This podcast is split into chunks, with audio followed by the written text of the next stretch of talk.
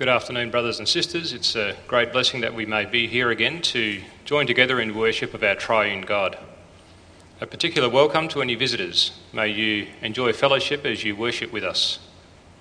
May the preaching of the gospel direct our hearts and minds in faith and trust to our Saviour Jesus Christ and cause us to live our lives to the praise of him.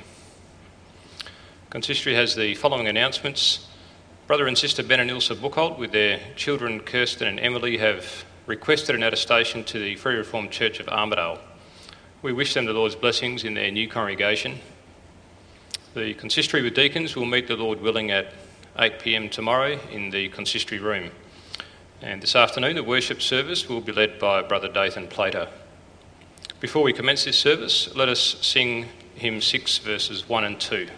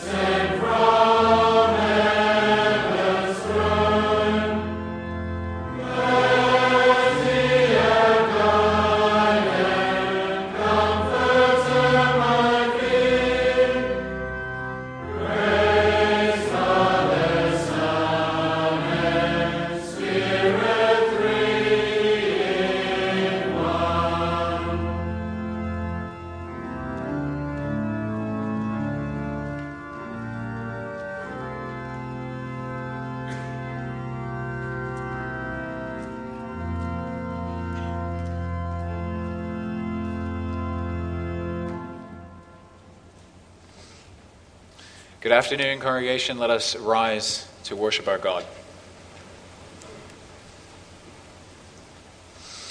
As we come to worship our triune God, we confess that our help is in the name of the Lord who made heaven and earth. And God greets you this morning. Grace to you and peace from God our Father and the Lord Jesus Christ. Amen. Let us continue our worship and let us sing from Psalm one hundred three, verses one, two, and three.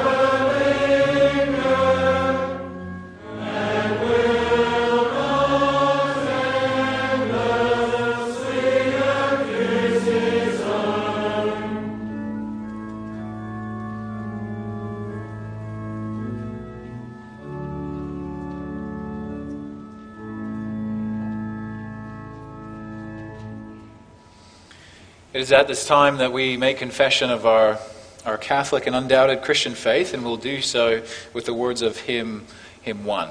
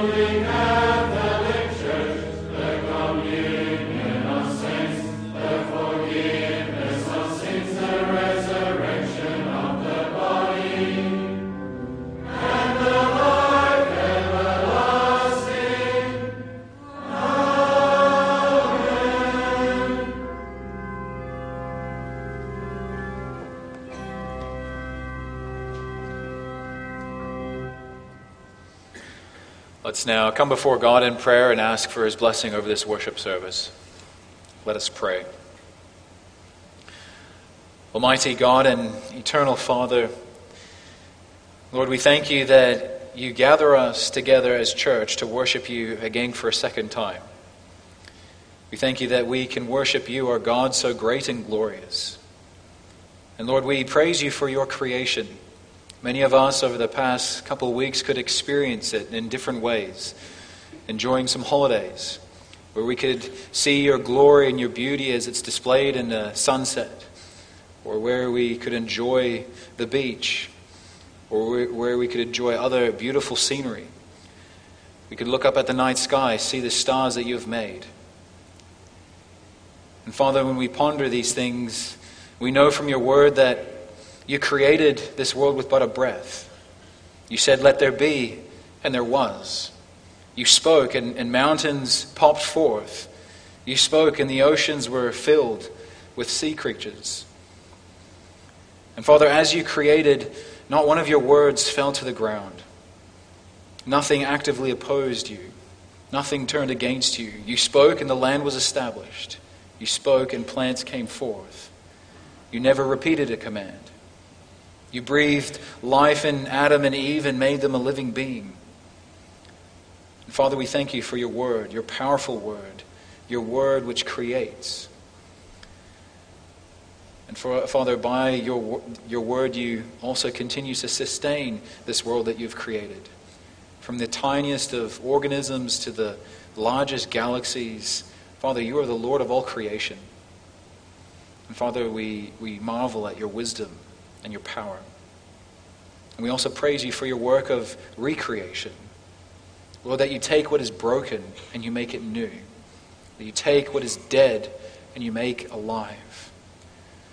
Father, as sinners, we actively oppose you. We actively oppose the recreating work of the Spirit. We can become hardened in our sin. And even though sometimes your word can seem so powerless in the face of human sinfulness, we praise you that it still goes forth with power. Your word is sharper than any two-edged sword. It pierces right into the very core of our being. Your word searches out the depths of our hearts. And Lord, it's when it goes forth that it comes alive. This is what Ezekiel saw when he had that vision of the valley of dry bones. There was all these bones, and your word went forth, and they became alive. And so, Father, we pray that that same word would come forth, that you'd speak your word this afternoon with power and with the Holy Spirit, that we may be made alive. And so we ask that you would recreate us as new creations. We pray all this in the name of Jesus Christ. Amen. Well, this afternoon we continue our treatment of the Lord's Prayer. And in connection with that, we'll be looking at the address, Our Father in Heaven. And so in preparation for that, we'll read from Matthew six and seven, and then also one of Paul's letters, the letter to the Ephesians. So firstly, we'll turn to the Gospel of Matthew, which you'll find on page nine sixty-five of the Church Bibles. So Matthew six, and we'll read together from the verses five through fifteen.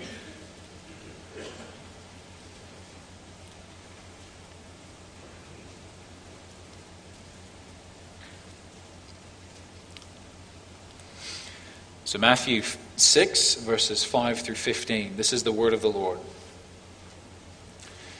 This is Jesus speaking, and he says, "And when you pray, you must not be like the hypocrites, for they love to stand and pray in the synagogues and at the street corners, that they may be seen by others.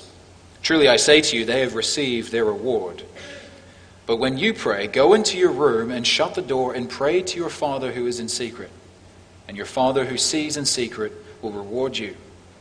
And when you pray, do not heap up empty phrases as the Gentiles do, for they think that they will be heard for their many words. Do not be like them, for your Father knows what you need before you ask him. Pray then like this: Our Father in heaven, hallowed be your name. Your kingdom come, your will be done, on earth as it is in heaven. Give us this daily, this day our daily bread, and forgive us our debts as we have forgiven our debtors. And lead us not into temptation, but deliver us from evil. For if ye forgive others their, transpa- their trespasses, your heavenly Father will also forgive you. But if you do not forgive others their trespasses, neither will your Father forgive your trespasses." And then we'll continue to chapter seven, seven verses seven through eleven.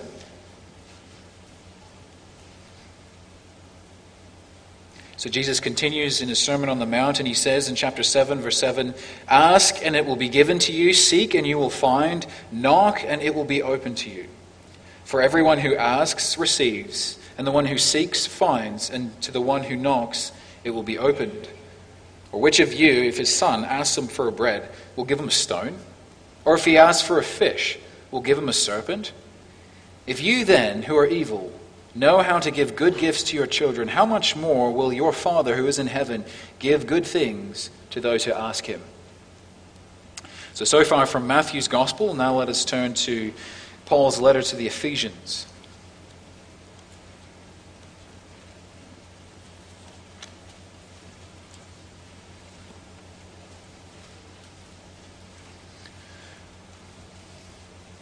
So Paul's letter to the Ephesians, we will read the opening verses of the chapter, the verses one through thirteen, or fourteen, I should say.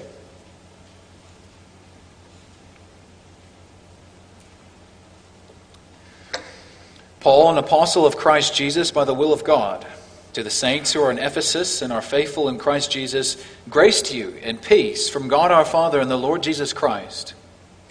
Blessed be the God and Father of our Lord Jesus Christ, who has blessed us in Christ with every spiritual blessing in the heavenly places, even as he chose us in him before the foundations of the world, that we should be holy and blameless before him. In love he predestined us for adoption to himself as sons through Jesus Christ, according to the purpose of his will, to the praise of his glorious grace, with which he has blessed us in the Beloved.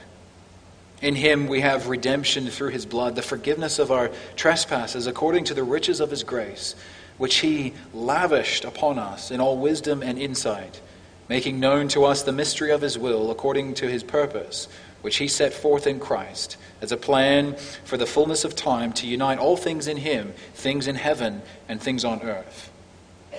In him we have obtained an inheritance, having been predestined according to the purpose of him who works all things according to the counsel of his will, so that we, who were the first to hope in Christ, might be to the praise of his glory. In, in him you also, when you heard the word of truth, the gospel of your salvation, and believed in him, were sealed with the promised Holy Spirit, who is the guarantee of our inheritance until we acquire possession of it, to the praise of his glory. Let us now continue and respond to the words of Scripture with the words of Psalm one hundred three, where we praise God for his fatherly care.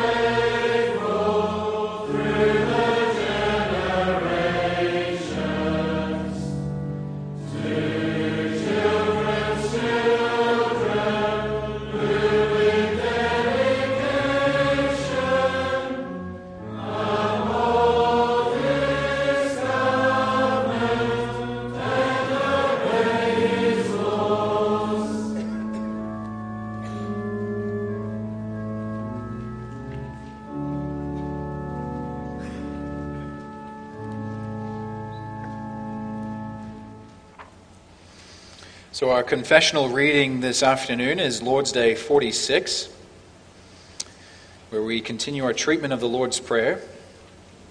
Lord's Day forty-six, where it is asked and answered, why has Christ commanded us to address God as our Father? To awaken in us at the very beginning of our prayer that childlike reverence and trust toward God, which should be basic to our prayer. God has become our Father through Christ, and will much less deny us what we ask of him in faith than our fathers would refuse us earthly things. Why is there added in heaven? These words teach us not to think of God's heavenly majesty in an earthly manner, and to expect from his almighty power all things we need for body and soul. So after the preaching of the gospel, as it is summarized here in Lord's Day forty-six, we will sing from Psalm eighty-four, verses three and six.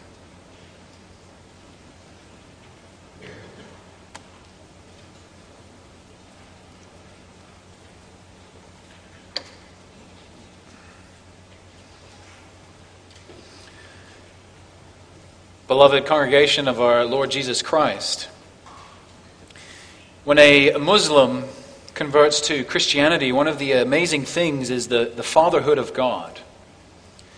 They read First John one, three verse one, and it says, "See what kind of love the Father has given to us, that we should be called children of God." It's an incredible truth, a privilege to call God Father. And yet one in which sometimes Muslims can struggle with immensely. You see, the concept is completely foreign to the Quran. One of the hadiths, which is a collection of writings about what Muhammad says and does, it mentions that Allah has ninety-nine titles. ninety-nine titles. And you see some of those titles come in through the in the Quran. Chapter three, verse six of the Quran describes Allah as the powerful, or another passage as the creator. fifty-nine verse twenty-three describes Allah as the king and the holy one. And yet nowhere will you find the concept of God being our father. To many Muslims it's dis- disrespectful, if not downright blasphemous, to call Allah Abba, father. There's a book by Bilquis Sheik which speaks about her conversion to Christianity, and this is one of the things that just baffled her. The title of the book shows it. It says, "I dare to call him Father." That's the title. And she writes in there, "No Muslim I felt ever thought of Allah as his Father. Since childhood, I had been told that the surest way to know about Allah was to pray five times a day and to study and think on the Quran. Yet, Doctor Santiago's words came to me again." So that was a person she was in contact with. And he says, "Talk to God, talk to him as if he were your father." And yet the glory of Christianity goes further than a mere illustration. Jesus teaches us to speak to God not as if he is our father, but because he is our father. He teaches us to address God as Father, and that comes through in Matthew six, which we read together. Multiple times he tells the disciples, "Go pray to your Father." Verse six, he says, "Go to your rooms, pray to your Father." Then in verse seven, he says, "You can pray because you know that the, uh, your Father in heaven knows exactly what you need." And then you have those beautiful words, the opening of, of the Lord's Prayer, which says in verse nine, he says, "Pray like this, our Father in heaven." We can address God as our Father. God, the, the one who's created heaven and earth and everything in it, the one who is outside of space and time, we can address that almighty God as Father.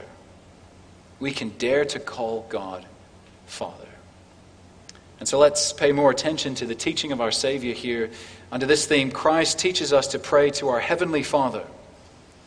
And firstly, we'll look at our fatherly God, and second, we'll look at our heavenly Father. So Christ teaches us to pray to our Father. We don't begin the prayer with the, uh, by addressing God, our Almighty God, or our Heavenly Father, even those, those are biblical titles. But Jesus teaches us to address God as Father. And why is that important for us to take note of? Well, because at the very beginning of prayer, those words, they teach us our relationship with God. They teach us how we can approach God right from the beginning. Right before you close your eyes, that is what you know. You know your relationship and you know how you can approach God. Children, you can think of it this way. Your parents probably teach you to address other adults as Mister or Missus It's a title of respect. It's, it's polite. And that shapes the way that you interact with adults. It dictates how you approach them. You approach them with respect. But maybe your family is good friends with this other family, and you become such good friends that your parents say, you don't have to call them Mister and Missus So-and-so anymore. You can actually call them Uncle and Aunt. Well, right away, that changes the relationship. The child knows that, okay, they're much closer to me than just Mister and Missus They're my uncle and aunt. That's how close we are. And so here, imagine you said, Father. Again, that communicates something even closer. It changes the way you approach that person. They're your father. They will care for you. They will protect you. They will love you. Right away, it frames the way that you come before that person. And so here, Jesus is showing us that that is the, the way that we can approach God in prayer. We do so in the context of that relationship. This is something that Paul glorifies God in his letter to the Ephesians. He praises God for God's fatherhood. Notice, congregation, how many times, just in the opening verses, he, he mentions Father. Verse two opens with that greeting, grace to you and peace from God our Father and the Lord Jesus Christ. And then verse three, he continues, blessed be the God and Father of our Lord Jesus Christ. And then in verse five, he says he predestined us for adoption to himself as sons through Jesus Christ. And then if you continue to verse sixteen and seventeen, it mentions, I do not cease to give thanks to you, remembering you in my prayers, that the God of our Lord Jesus Christ, the Father of glory, may give you the spirit of wisdom and of revelation and of knowledge in him. He praises God. He's amazed at God's Father, uh, at his fatherhood. And from God our Father flows out all these rich blessings that he lavishes upon us, that he pours out on us. He mentions a few of them. He mentions predestination, that God has chosen us from the beginning of the world. He mentions election in verse five. He mentions the forgiveness of sins in verse seven. He mentions the revelation of the gospel as a gift that comes from God's fatherly hand. He mentions verse eleven, our heavenly inheritance. Right there, he's highlighting God the Father is the source of all the blessings that we receive as Christians. That fills them with, with so much joy. And now let's jump back to, to verse four and five. So verse four tells us that God became our Father because of his electing love. It says there, even as he chose us in him before the foundation of the world, that we should be holy and blameless before him. And then what is more, he moves on and he says that God has predestined us. Now it's tempting for us to hear predestination, to hear election, and we go, okay, that's catechism. That's, those are big terms that are hard to explain. And so yet, why does Paul burst forth into praise when he talks about election? Why does it move him to just praise God? Well, the reason why these truths are so beautiful to him is because he realizes that God predestined, God chose us for something. There was a goal in mind. He mentions one in verse four. He chose us in him before the foundation of the world that we should be holy and blameless before him. He chose us to make us holy. That's the goal. And then he continues, and this is more important for this afternoon. Verse five, he predestined us for adoption. That is the goal. For adoption to himself as sons through Jesus Christ. You see, the fact that we are children of God is not some afterthought of the gospel. It's not some accidental outcome that just happened to be because Christ died on the cross for us. No, what Paul is saying is that our adoption as children of God was one of the very goals of salvation, to bring us into his family. God predestined you to make you his child. He had that in mind from all eternity past. And then you have that beautiful motivation. Why did God bring us into his family? Well, it says there, in love. It wasn't in cold calculation that he predestined us. It wasn't in reluctance that he predestined us. No, it says, in love he predestined us. In love he chose us. God chose us because he loves us. Because his affection is on us. He makes us his children not because we are worthy in and of ourselves, but even despite of the fact he makes us his children. You see, Moses says this to the people of Israel in Deuteronomy seven, verse seven. He's highlighting the exact same thing. He's saying, is, you're not more worthy than all the other nations around you that God picked you. Deuteronomy seven, seven, it says, it wasn't because you were more in number than any other people that the Lord set his love on you and chose you, for you were fewest of all. It was simply because of God's electing love, simply because he chose to love Israel. It wasn't because they were more worthy that they could call God Father. It wasn't because their relationship moved to such a point where they went from title Lord to Father. No, it's because God brought them into his family. See, that's an amazing thing. Because by nature, sinners have no right to begin the prayer by saying, Our Father in heaven. We have no right to. And Paul makes that clear. He says that in the next chapter, in chapter two. He says that sinners by nature are not sons of God, but sons of disobedience. And then he continues that they follow in their own paths, in the passions of their flesh. He says they do, they go into the, the desires of their body and mind. And then he says, and sinners are by nature children of wrath, like the rest of mankind. They're not children of God. They're children of wrath. And then it continues, and he says in verse four, But God, being rich in mercy, because of the love with which he loved us, made us alive in Christ. You see, the reason, congregation, Jesus teaches us to address our God as Father is because of what he has done and because what he did on the cross. We have adoption. We have become God's children because of Christ. And the Catechism says that. Verse, I mean, uh, question answer one hundred twenty. It says, what is basic to our prayer? God has become our Father through Christ. That is how we are children of God. That is why we can dare to fold our hands and close our eyes and say, Our Father in heaven. And notice how much that, that comes through in, in the letter to Ephesians. We read from the verses one to fourteen. And, it's, and Paul constantly says, in Christ, through Christ, in him. It comes back in verse three, verse four, verse five, verse six, verse nine. In Christ.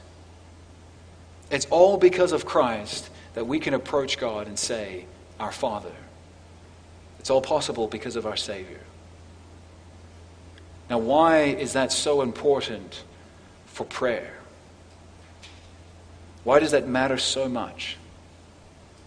Because this truth, that God is your Father because of Christ, it says it's basic to our prayer. And the original says bedrock. Or staple. So you can think of what's a staple food. A staple food is a food that is fundamental to a healthy diet. You think of grains and vegetables and fruits, those are staple foods.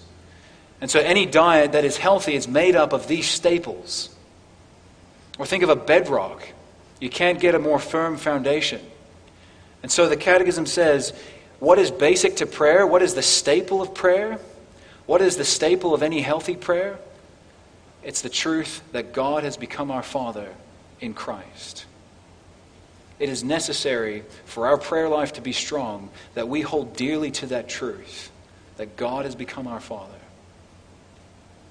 Maybe just ask yourself, you know, sometimes it's very hard to pray. And just ask yourself, what stops you from praying? Because oftentimes it probably relates to this truth that God has become our Father in Christ. Maybe we stop praying because of our anxieties and our worries. And again, it's because we struggle to believe that God cares for us, that he is our Father. Or maybe we stop praying because we feel like we have it all together, that we can just go through life, we're in control, our lives are manageable. But if you think of a child, a child calls to his father. He asks his father for help because he knows he's dependent. And so maybe that's what's stopping you, because you fail to believe that God is your Father and that you're dependent on him. You see how it's so crucial. It's so crucial to believe that God is our Father. That is how we're going to move past our worries. That's how we're going to move past our doubts. That is what will give us the confidence to come before God. It's that fact that He is your Father. Brothers and sisters, you pray in that context, in a relationship of love, of safety, of protection. It means that before you close your eyes, you can be confident that God will hear you because you are His child. You can be confident that God will hear you just as any father would hear their child. That's why Christ teaches us to call God Father, because it's basic to prayer. It's the fundamental truth of prayer. But He also teaches us to pray to our Father in heaven. So our Heavenly Father. Now, for many of us, we hear God our Father, and that fills us with a lot of warmth. Many of us here are blessed with really loving fathers and, and parents. Dads who, by the grace of God, despite their weaknesses, love and protect their children and do their best to care for them. And maybe you have that relationship with your father, and so when you read the Bible and you read the word Father, that fills you with warmth. You get the image. You get the framework. You get it. And so you think to yourself, if my dad, who struggles with his weaknesses, cares for me so much, well, then surely my Father in heaven does. You see, if that's your experience, then brothers and sisters, praise God. That is a beautiful gift of God to you. Thank God for fathers who, despite their weaknesses, reflect the love of God in heaven, reflect their heavenly Father to you. It's a beautiful thing. Because for some of you here, maybe it's it's different. You've had a very difficult relationship with your earthly father. And maybe when you hear our Father in heaven, it's not a phrase that fills you with endearment and with love, but rather it brings up a lot of hurtful memories. Maybe it's even damaged your, your, your view of God. If your earthly father didn't love you well, will your heavenly Father love you well? If your earthly father didn't treat you well, will, will God treat you well? And that's why these words in the next part of the prayer are so important. Why is there added, our Father in heaven? And what this means, the Catechism says, these words teach us not to think of God's heavenly majesty in an earthly manner, but to expect from His almighty power all things we need for body and soul. You see, there's a temptation, even for, for us who have great dads and great fathers, to think of our Heavenly Father in an earthly manner. Maybe your dad struggles with anger, and so you think of God, and you think He's infinite, and so you turn up the anger. He's righteous. He's just. You're unrighteous. You're a sinner. You always offend Him. And so you walk around with this, this weight of God's anger resting on you. And so you pray with fear in your heart. Or maybe your dad struggles with, with working too much. He loves you lots, but you have to wrestle to get time with Him. And so you think of your Heavenly Father. Well, your Heavenly Father, He, he is Lord of all creation. He governs this whole world. And so you think, well, God's got bigger things to be busy with than to hear my cries. Or say, for another example, maybe your dad is a perfectionist. Everything you do is, is never good enough. When you mow the lawn, the lines aren't just straight. If you do a job, it's always second rate. And so you think of God in heaven. And you think of the fact that He's perfect. And you think of how much all your works are stained with sin. And so you think to yourself, how do I, how will I please God? You know, God's words where He says, well done, my faithful servant. You think He might say that of others, but not, but not me. You see how we can so often look at our Heavenly Father through our earthly lens, where we can take our experiences with our fathers, however bad they are, and we look at God through that. And it colors the way we see God. But brothers and sisters, that is not the way Jesus wants us to approach God in prayer.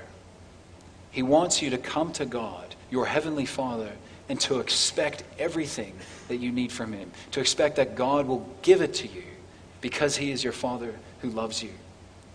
That's why we read together from Matthew seven.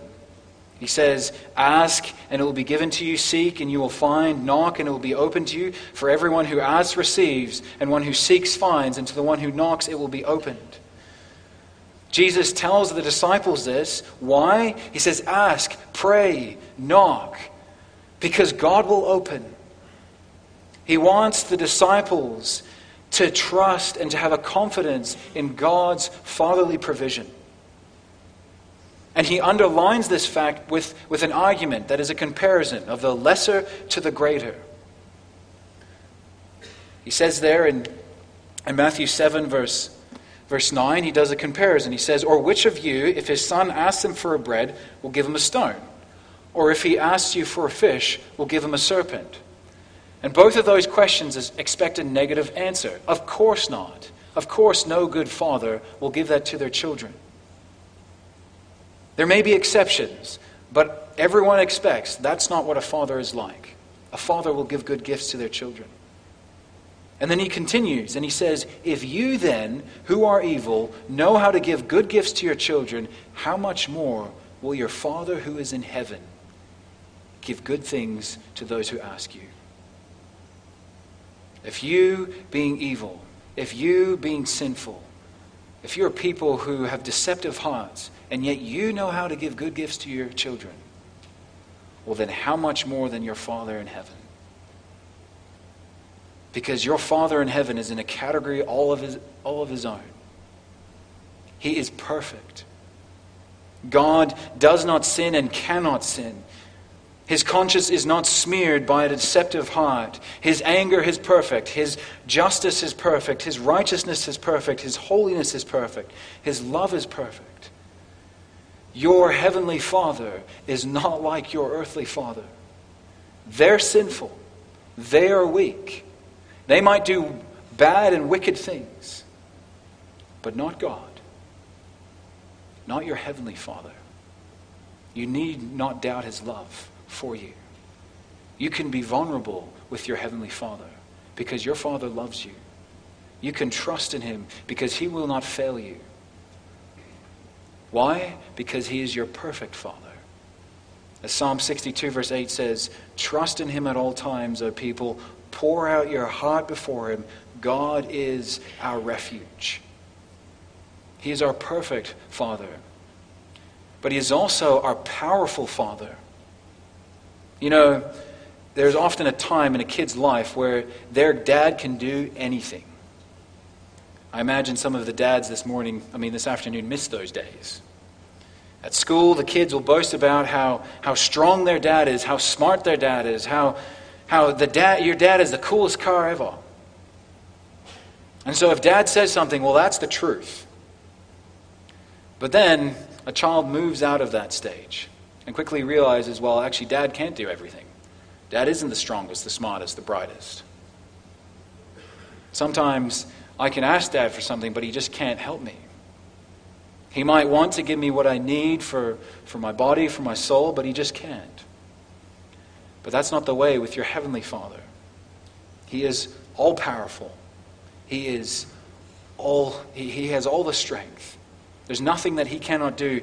Kids, just think of the song, my God is so great, so strong and so mighty, there's nothing my God cannot do. Or if we think of Lord's Day nine, the eternal Father, who out of nothing created heaven and earth, is for the sake of Christ his Son, my God and my Father. In him I trust so completely as to have no doubt that he will provide me with all things necessary for body and soul, and will turn to my good whatever adversity he sends me in this life of sorrow. And then it continues. He is able to do so as Almighty God. He's able to do so because he is a heavenly Father, and willing also as faithful Father, as perfect Father. So congregation, this is the God that you pray to. This is the God whom you have the privilege of saying, our Father in heaven. And so pray to him. Pray to him expecting that he will give you everything that you need. Not want, but what you need. He's not like your earthly father. with all their sins and all their weaknesses. He is your heavenly Father, who has demonstrated his love by obtaining you as his children through the blood and suffering of his Son, Jesus Christ.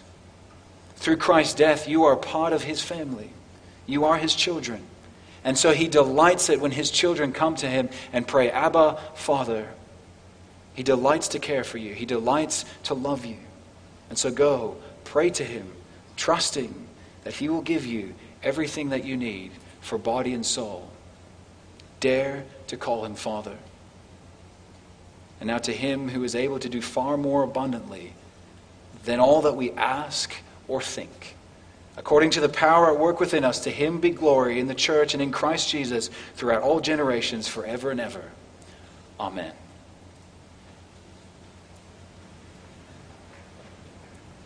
Let's now sing in response to the Gospel, Psalm eighty-four, verses three and six.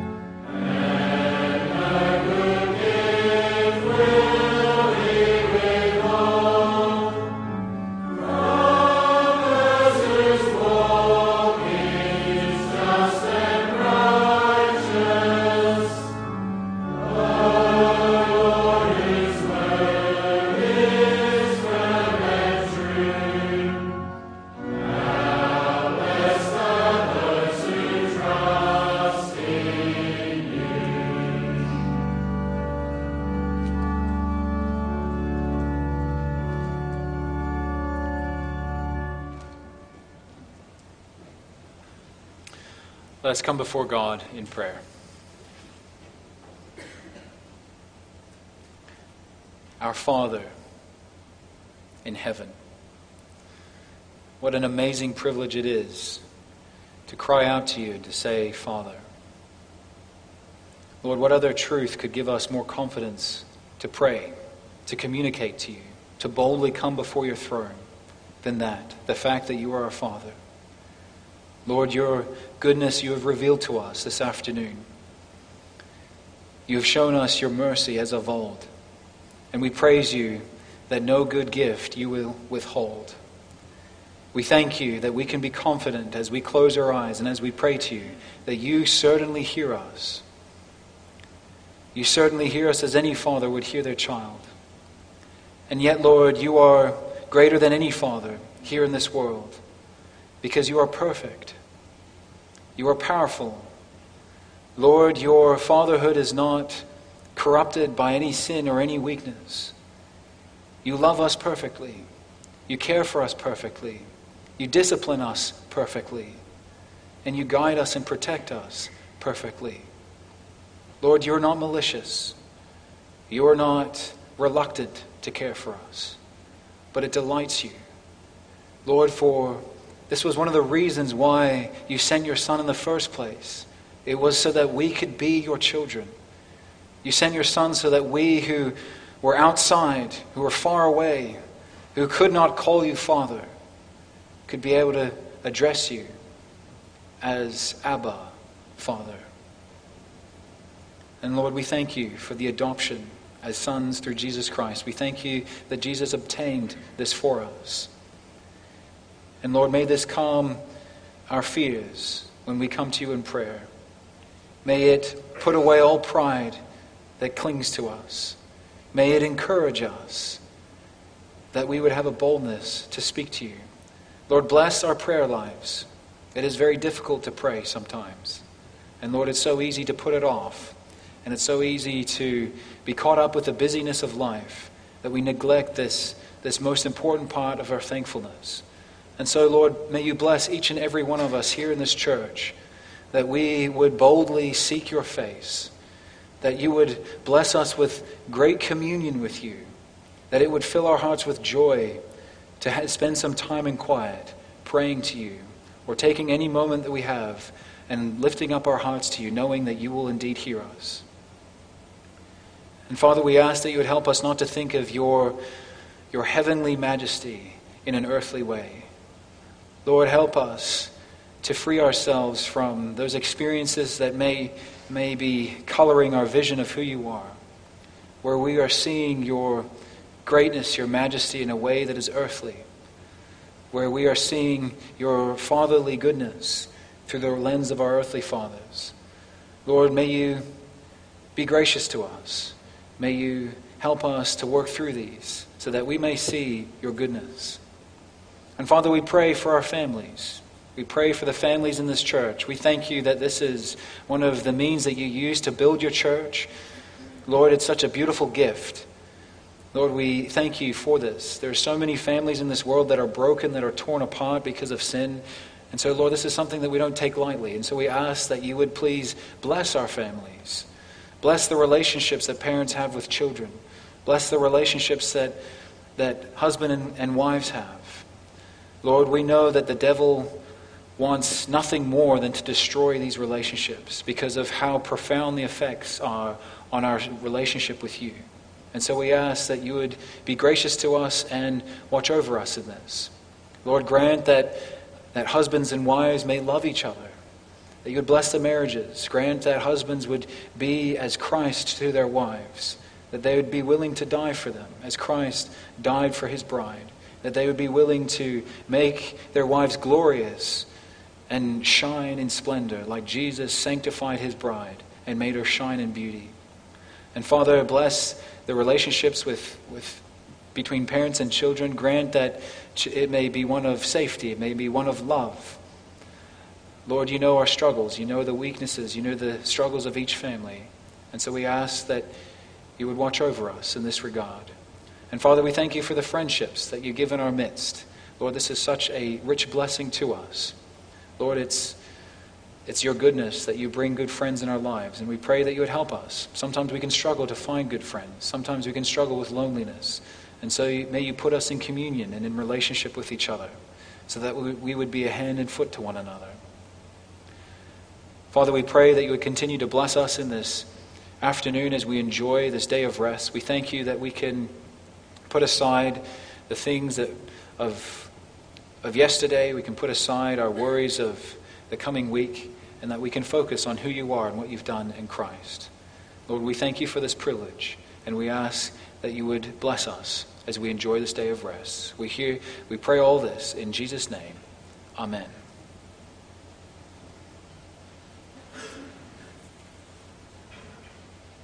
You now have an opportunity to give of your thank offerings before the Lord, and for this afternoon it's requested for the mission work in P and G. And then afterwards we'll sing from hymn seventy-two, verses one, three, and four.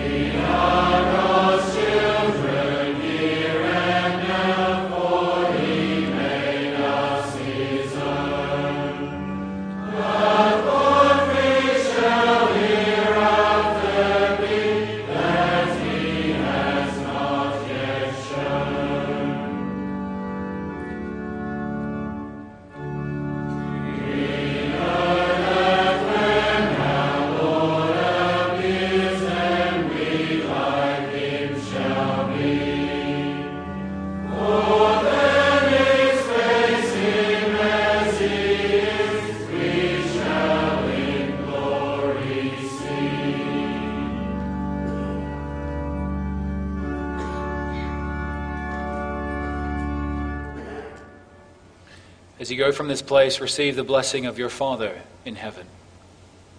The grace of the Lord Jesus Christ, and the love of God, and the fellowship of the Holy Spirit be with you all. Amen.